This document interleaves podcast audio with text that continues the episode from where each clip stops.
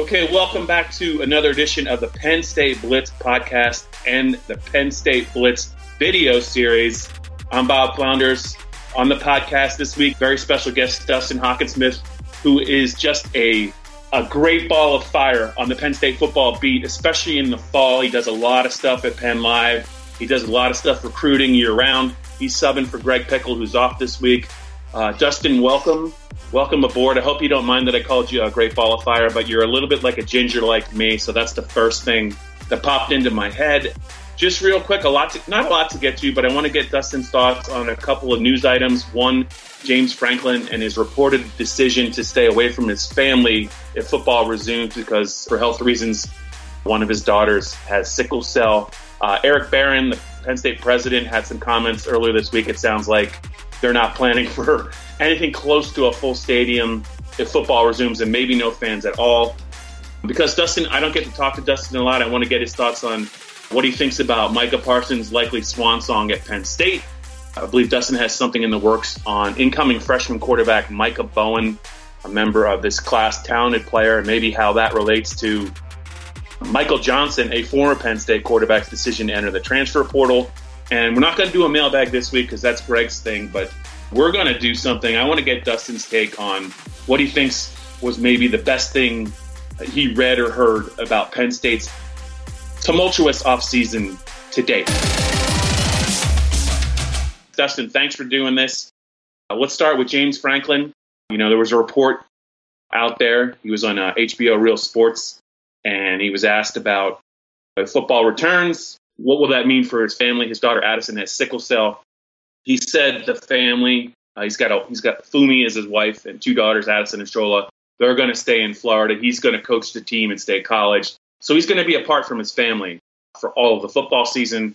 Just your thoughts on uh, his decision and maybe what went into that. Yeah, I, I, can imagine the family discussion that has to take place to, to really talk about should we spend three to four months apart? You know, I can I can picture my family having that discussion and it not being an easy discussion at all. But in this case, I don't think it's that surprising. I think it's it's a prudent thing to do when your daughter is in a high risk category and you as a coach are faced with potential travel, spending a lot of time around a lot of different people who I know, you know, you, if you see, have seen the footage of the, the Lasch building, what needs to happen for you to enter, your temperature checks, all the stuff that they're doing to take precautions. But at the same time, you cannot, if you're, if you're a coach who has to spend that amount of time around players who you hope you can control who they're spending time with, but I don't know if you can always uh, have total control over that.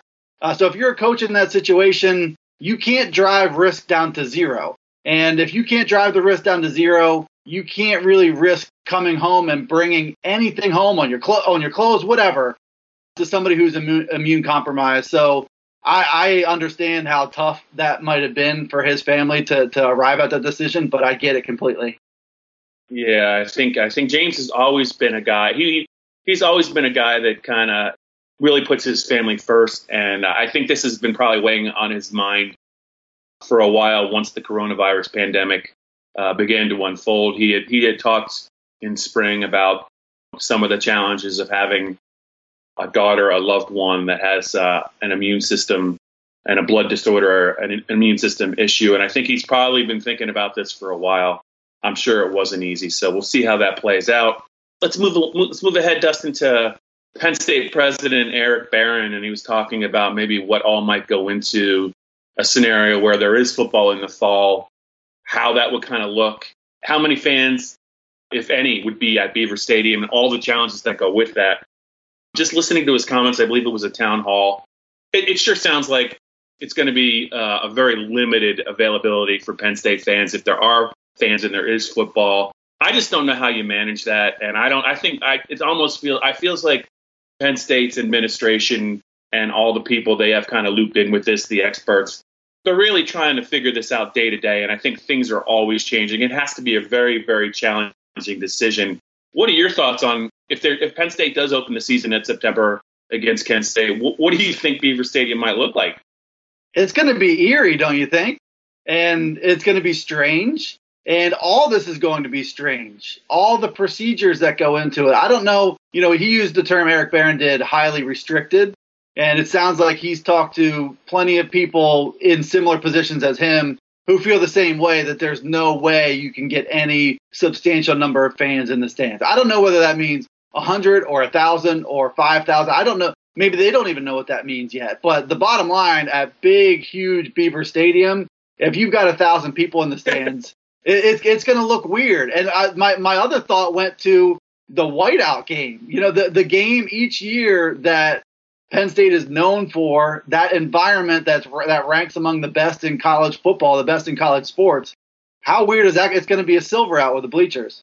I mean, if there is a whiteout game, it would likely be the Ohio State game, and I, don't know that it's a very daunting task for the Buckeyes to come in to Penn State's Beaver Stadium if there's 2,500 people there. I don't know. I don't know that the whiteout will be as potent as it normally is. We'll see how it it plays out. I just think that Penn State's administration really has a pretty huge task at hand. It's it's probably a thankless task. And the other component, Dustin, is if you're a Penn State fan or a season ticket holder and you have the opportunity to go to the games, would you even want to? It's it's a fair question, and and how many season ticket holders are technically in that high risk category and shouldn't be doing this in the first place? And the other part, if, if there are fans there's not going to be tailgating or any of the stuff that that game day experience is known for. There's going to be a whole lot of incentive for anybody. I don't care how much you love Penn State football to stay at home and watch this on TV. And my my question all along has really been obviously there are a lot of reasons that that these universities these programs have to play these football games. But to what extent are these guys just fulfilling TV contracts as opposed to going through something that resembles normalcy? And it certainly starts. It's starting to sound more and more like the fulfilling of TV contract and playing these games because you need to play them. Yeah, I think the latter part, I, I, would agree with you uh, on that point, Dustin. Before we get to some of your recruiting thoughts, just because I don't usually get a chance to talk to you, guy in our own backyard, Micah Parsons, third year outside linebacker, consensus All American last year. What can he do on the football field? There's football, it sure sounds like he wants to play, but he's going to be a third year junior. He's healthy, he's a first round pick. I think no questions asked. Just your thoughts on what Micah's growth, the fact that his college career, he could be entering his final season. And, you know, I remember talking to you, I think we did a, a recruiting show when he had signed, and we talked about how Penn State might use him, what his career might look like, his path to where he is right now. Um, to me, he's exceeded already what I thought he might be able to do at Penn State. I think he's got another level left to his game, which is frightening for the opponents. But just your thoughts on what you've seen from him and what he might do this year. Well, just to go back to the beginning, and I know you haven't paid super close attention to recruiting all your time on the beat, but can you remember a bigger wild card in recruiting than Micah Parsons? Uh, I think James Franklin, right even before he ever played, he said something like it was a roller coaster ride and there were times we maybe didn't think it was worth it, but just having seeing seeing him go through winter workouts and his athleticism, I think everyone agrees that it was worth it. That's I think before he actually even played, but he was an early Penn State commit. Then he was a decommit. I I, I don't know how many times a kid is decommitted from a program and then recommitted. I, I think that's probably the longest of long shots. It sure looked like maybe Ohio State was going to be his destination. Penn State is able to get him back, and then, boy, he just has. It, you know, there were some anxious moments early when they couldn't figure out where to play him, Dustin. But once he got settled in, man, it was just lights out play. He's gotten better every game. But yeah, what what a wild card! What a story! And just uh, the athletic ability you're seeing in the production that's matching the athletic ability. Usually, you don't see both. Usually, you don't see a phenomenal athlete who's also a great football player sometimes you see really great football players that aren't great athletes, but as good an athlete as Mike is, he's just as good as a football player. Absolutely, and and I think you know his development because he has not been an issue almost at all when it comes to you know there are a lot of fans in the recruiting process who are, you, we're better off without him. We don't need yeah. that draft, all, all that stuff. But you know what? There was a good chance he was going to be worth all of it. And you're right. I think as much as you expected from him, and as much as the national ranking suggested that he was going to be really good, he's been better than I thought he would be. And I think to go back to the beginning, as you mentioned, starting him in the, at middle linebacker, you know, looking back on that, I felt like that was just maybe a ploy to get him as immersed as possible in the in the foundation of the defense, yeah. and now and now get into a spot where he can do all kinds of damage, you know. And I think that was the growth last year. You you wrote something about him a couple weeks ago and said that his reaction was faster. You know, this was that was year two of being a linebacker last year. Yeah. You know, speaking of athleticism and being a football player, how many players are are really able to learn a new position and lead the team in tackles two years in a row as you're learning that position? So I think, you know, what you saw in the Cotton Bowl can be a really good indication of what could be coming in the future of not just filling gaps and getting sideline to sideline and closing uh, on ball carriers faster than any human being should. It's it's going to be using him in a way that he can absolutely destroy other teams' game plans, and that's what he did against Memphis. And I think that's the next level that you're speaking of, and the next thing that he's going to show. I, I, have no doubts that he's going to show that at a, at a higher level than ever, that he's going to be that that top ten pick. Yeah, but we're gonna, we're about to make a Micah transition here on the Penn State Blitz and the Penn State Blitz podcast. I'm Bob Flounders, joined by uh, Dustin Hockensmith. Anyone who's kind of listening and enjoying what they're hearing and seeing, thank you for doing that. But we just want to encourage you guys to rate, review us, check out our uh, Penn State YouTube channel. We always enjoy your thoughts on what you th- how you think we're doing and what we can do better. So please continue to do that. We really enjoy doing it.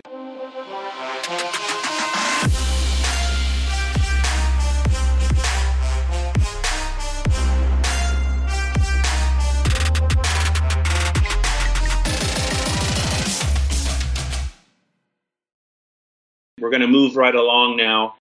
And we're going to talk about another Micah, somebody I think that Dustin, I think you've had a chance to kind of really look into a little bit more. But so Micah Bowens is the latest Penn State quarterback. He's going to be, I believe, arriving on campus very soon, if not this week. Uh, talented player.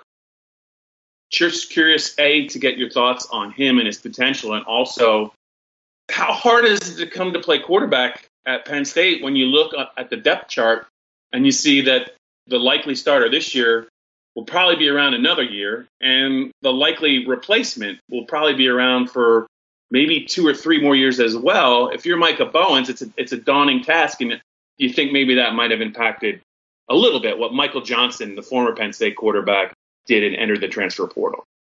Well, I do believe that if you're going to go play for a quality Power Five program, Penn State's depth chart is, is in good shape and it's really staggered out nicely. It's what James Franklin has been searching for for six years is to have that nice order of things where you have a nice tran- transition from four to three to two to, to starter, you hope. I think for Michael Johnson Jr., the fact that he arrived at the same time as Ta'Quan Roberson, the fact that it looked like the writing was on the wall that he was a step behind Ta'Quan, and how how are you going to overcome that? You know, you can you can easily, I'm sure, in that situation as a redshirt freshman, picture yourself being three years down the road, being still a half step behind, and you'll have spent all that time, you know, in meetings and never and never really playing. So I, I get that completely. I think it's just part of where college football is, where there can be a super fine line between having too much depth and no depth whatsoever at quarterback. What a difficult position to try to not just recruit but then to develop, which is maybe one of the most difficult jobs in coaching, and then to retain that talent too. All that stuff together, uh, managing a quarterback depth chart has to be as hard as it's ever been uh, before. So for for Micah Bowens, you know, he was going to have to come in and he was going to have to face the idea of competing and, and working his way up. And I think most quarterbacks, most good ones, most ones that Penn State wants are going to be the competitive type who don't see that as as an issue, who see that they have to compete anywhere they go. When it comes to Micah Bowen's game, you know, he fits where Penn State is perfectly fine being. They don't need a guy who's 6'4. Uh, the Christian Veilleux in the 2021 class, he is. Uh, right. But they don't they don't necessarily need that. Um, yeah. They they're looking for a guy who competes, who a guy a guy who can be quick and accurate and, and do all the intangible stuff that a quarterback can do that oftentimes is not built in very accurately into recruiting rankings just as they're not built into draft rankings, which is why the quarterback position is the hardest to evaluate and develop. uh, and really know what you're getting. But I think with Micah, you know, the thing that really jumped out to me was, I mean, number one, he plays for a really, really quality football program at Bishop Gorman in Las Vegas.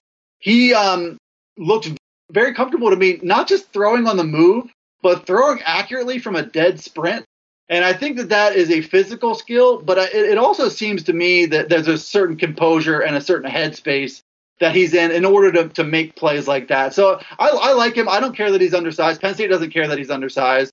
Um, the one thing I'd be open to hearing, and I, I, don't really know, maybe you have an insight to this, is with Kirk Ciarrocca, are they going in a sort of a new direction when it comes to what they're looking for from quarterbacks? I think the fact that they got Christian Veilleux doesn't support or refute that.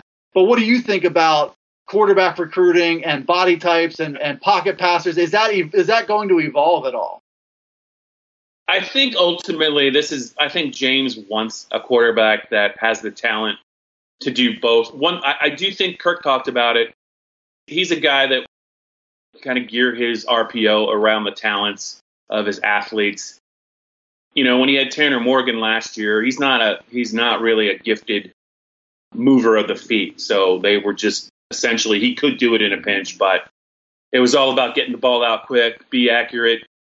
Two tremendous, three tremendous receivers. I think what you're going to see with Kirk is he's going to he's going to tailor his RPO to the talents of the quarterbacks. I think you'll see the quarterbacks run, especially when it's wide open, but they have to run the quarterbacks less. Watching the last two years and watching Trace uh, in 2018 and watching Sean last year, they ran so much, Dustin, but that by early mid November, they were beat up and they were not, I don't think, very close to 100%. When you're going to run the ball over 100 times and you're going to run the ball between the tackles and you're going to absorb some hits it's it's going to wear on you, especially playing against some of the defenses Penn State sees. You know, instead of running the ball 10 to 15 times, I think Kirk's probably looking at maybe, if I had to guess, he I would say he's going to try and limit them to between four and six rushes a game. Be smarter with the runs. Uh, maybe maybe uh, hit the coach him up to maybe try and avoid some punishment. It looked like Clifford and Will Levis sometimes sought it out but I, I, think you'll see the run. I think, especially if he's got a- athletes who can kind of do that. I just think you, you need less of it, or you're going to start running through quarterbacks pretty quick. Yeah, I think I think Kirk Ciarrocca's offense in year one and year two is going to be pretty fascinating to watch, especially since this year they didn't really have any time to get any on-field reps in because they didn't have any spring practice. So I would think that's probably one of the biggest challenges, Dustin, facing Penn State, if there's going to be football in the fall, how soon can they all get on the same page, especially on offense, and how soon can, can Sean Clifford and Kirk get together where they're comfortable and Sean's comfortable and it's you know he's not really thinking too much out there. He sees the guy open, he just gets the ball out because Tanner Morgan did a great job of that. But what would you say? You know, since since you know the Cotton Bowl, they just had a winter conditioning period, but we we've heard from a lot of coaches, a lot of players, Dustin. There's been some a lot of recruiting news. A couple kids have entered the transfer portal.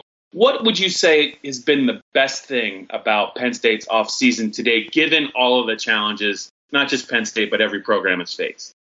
Well, I, I don't know about the best thing in this case, but just you know, hearing Noah Cain talk, I thought was you know, it, it, brought a certain realization to hear him talk about his family experience and having four people in his family contract COVID nineteen, and and just kind of you know, to a lot of people, this this whole virus is a concept and something that they know exists, but they can't see it. They haven't been impacted by it necessarily.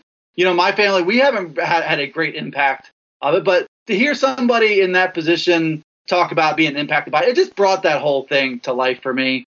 I think just as far as the offseason goes, the recruiting, I would say roller coaster, I guess, but just with the coaching staff changes, and the inability to meet face to face with recruits for such a long time under those circumstances. I know you mentioned not getting to work with the coaching staff to try to transition into new leadership and a new offense. You know, that that could be problematic, but you saw it impacted in the way that they recruited too, where it was a very slow start to the calendar year. They got hot after Landon Tengwall committed. They went on a run of adding nine or ten kids in a, a short amount of time. Uh, and now things have cooled off a little bit because some of the players that they're interested in, whether they're West Coast kids or whether they're kids who hadn't had a chance to come to campus yet, their decision making was altered because of all this. and they weren't able to to make their decision and visit Penn State. So I think Penn State lost out on a few kids because of all those circumstances too. It's not a situation Greg and I talked about it last week. It's not a situation to panic if you're a fan because Penn State has gone through these ups and downs before. You look at the 2016 class, for example, at the end of that, when they had coaches leaving and some a little bit of upheaval, that ter- ended up turning out just fine for everybody. I think this is another situation. They need to start having practices and start having games and, and start showing what these coaches do and who they are. And then what will be really interesting, Bob, I know I'm going a, a, a long way off here, but what will be really interesting is the recruiting process. The kids who committed probably earlier than they would have because of the of the whole lack of visits thing, will they decommit and, and flip at a higher rate this fall? Can Penn State get involved in that if they, if, if they get hot as a program? So the recruiting dynamic through all this has been fascinating to me. Yeah, and one thing, just real quick for me that I'll be watching is it, it hasn't played out yet, but I just want to see what happens with Penn State and Nolan Rucci. I know that he his dad played at Penn State. I think his brother plays at Wisconsin. He's a gifted, I believe, five star offensive lineman and he's got a pretty big decision to make. And I think, you know, that's going to be one. I I think one of the bigger things watching this play out because Penn State has done a fairly good job of getting some of the best players in the state, but they've also missed a couple of times. Most recently with uh, with Julian Fleming, it's a big big decision. I think that that Nolan and his family probably have. Greg and I have talked about it. And a lot of people think that maybe he is going to go to Wisconsin. But I just think they got the new uh, offensive line coach and Trautwein in. I think he's viewed as a very good recruiter. Let's see if he can he can close the deal on on Rucci. Do you have any thoughts on that before we uh, sign off? Any thoughts about how that might play out? Yeah, an interesting dynamic. A Penn State legacy, and then his brother Hayden is at Wisconsin, and I don't think Penn State paid a lot of attention to him in the recruiting process. Does that factor in to the family decision at all that they're they're going to now cherry pick on the more talented of the Rucci brothers. And he's he's pretty freakish, Bob. There are certain traits and athletic traits and and the the way that his frame looks already that you you just you you can't teach that stuff. You know, and, and you picture, and it's not like he's an un, undeveloped ball of clay. I, I think he's he's a good player, but he's his ceiling is super high, and there's a reason everybody wants him. I don't know where the decision's going to go. I, I did see right there's a little bit of traction for Wisconsin. All the national programs are involved, so it could go in any number of directions. I think this is a huge recruitment for Penn State, maybe one of the bigger ones of Franklin's time here. Yeah, I think so too, especially on the heels of I think the Fleming decision, and I, I just think that an off, you know, offensive line is something that they need to continually replenish, especially against the good teams. The games are won at scrimmage. They can't afford to let a talent like that get out to a to a rival program. It's rare when you see somebody as talented as him in the state of Pennsylvania in your own backyard. So we'll see. We'll see how it happens. Uh, there's so many things that are going to unfold in the next 10 weeks. It's just like every week brings uh, something new with it, Dustin. But I wanted to thank you for stepping in this week. I know you always do a great job. I know you've got a lot of recruiting things, I think, planned in the next couple of weeks or so on Penn Live. I'll be looking forward to that. I think the fans will as well. But thanks for doing this. This has been the Penn State Blitz and the Penn State Blitz podcast. I'm Bob Flounders, joined by Dustin Hockensmith. We will see you guys next week.